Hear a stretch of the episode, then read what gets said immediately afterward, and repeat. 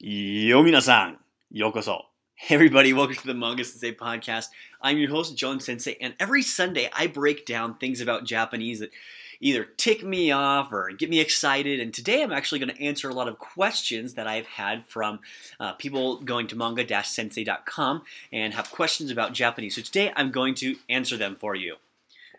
So let's jump right into it. I have a lot of really, really good questions. The first one is from Marty, and he didn't leave an email or Facebook or anything. So, Marty um, asked us how we can follow along when you're first starting Japanese to follow along with the podcast. Does it correlate with the website? Yes. Uh, actually, those are the only episodes where it correlates exactly. So, the 30 day challenge is a challenge that we issued at the very, very beginning of Manga Sensei, which takes you from episode 1 to episode 30 and we break down the most commonly used grammar points with the most commonly used words, and in 30 days help you learn Japanese. Well, it doesn't have to be 30 days, but 30 steps. And every episode has a small dialogue or a part of Japanese that you need to learn, and then you can take that, those steps and listen to the podcast, read the example sentences, and learn it that way. We will be adding to that eventually. We want to do like a small video series maybe, and um, now that we were working with Cold House Studios before, I was just con- doing this on my computer, which didn't sound as pretty. So hopefully we'll make them sound a little bit better, but the content will be the same. Um, so you can go to the podcast, you can do the 30 day challenge on Manga Sensei, and the show notes so we'll put down there as well so you can check it out. Um, but that's a great resource for people learning Japanese. The next question I have is from Andrew, and they want to know what to do when they complete the 30 day Japanese challenge. So, Andrew, Great question. They left the email, but I'm not going to give that to you people. Um, Andrew, if you're studying Japanese and you are able to go from zero to do the 30 day challenge, first thing I want to say is congratulations. You now have the basics of Japanese, in my opinion, everyone at Manga Sensei's opinion, to start speaking Japanese at the very most basic level. You can have conversations, you can understand how sentences are formulated, how they start to work, you have a little bit of background in these now. What I want you to pay attention to now is start adding to your repertoire of Japanese. Start reading Japanese, start using Japanese, and expanding your knowledge because everything here is technically icing on the cake. Um, what I would recommend is start listening to this podcast every day. Sign on to our new, so make sure you subscribe. You have five point stars down below, so you can uh, that you get our notifications every day and listen to our Saturday podcast. Also, I would recommend that you go onto our website um, and sign up for our weekly newsletter. Manga Sensei now we have a weekly newsletter that comes out every Sunday, so everybody that signed up will get an email today um, of the things that we updated on the podcast, uh, that we updated on the website, how far we are working on new projects, things like that. So I recommend going on there, checking that out, getting um, intubated with Japanese all the time. Um, I also recommend checking out some other good learning language resources that I highlighted on another podcast and checking out good dictionaries, finding good places for culture, and then seeing if you can get yourself to Japan. So now that you have those basics, recommend just trying to find the next step in building from those basics. Um, the next question that we have is from Jacob, and Jacob left an Instagram, so I recommend checking him out on Instagram at Forget Me Monotony.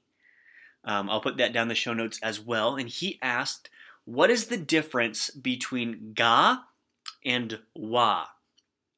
That's a great question. It's actually one of our most common questions. And so I'm going to hopefully unpack that a little bit for you and help you kind of get a little bit better understanding of the difference between the two. So, Jacob, wa and ga are very similar, and it's really easy to get them confused. Um, let's focus on the differences before we focus on the similarities. So, wa is our um, topic marker. We use this to introduce um, information, new information. So when I or what is ever the main part of our conversation.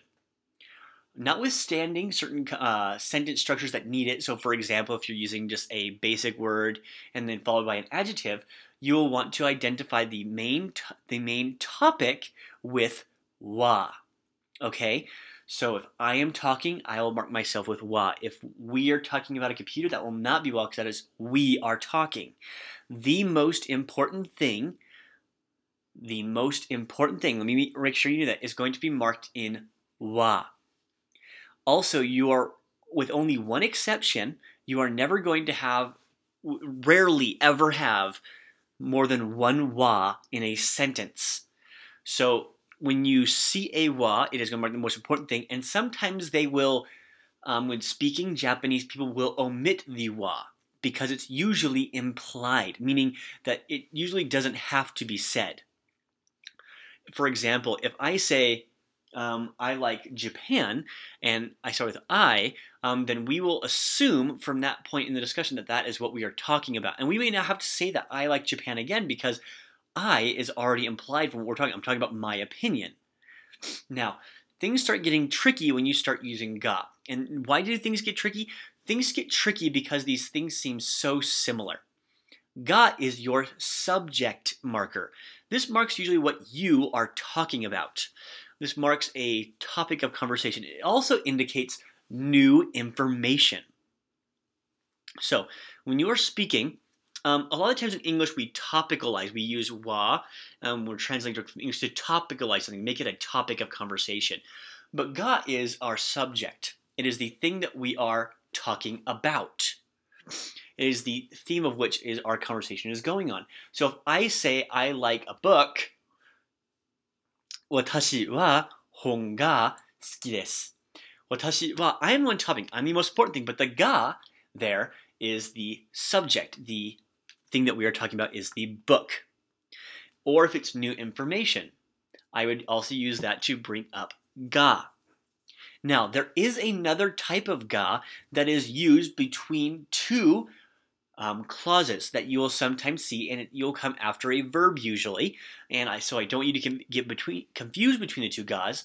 This will actually come up on the website sometime this coming week, I believe, um, which is ga used as a but.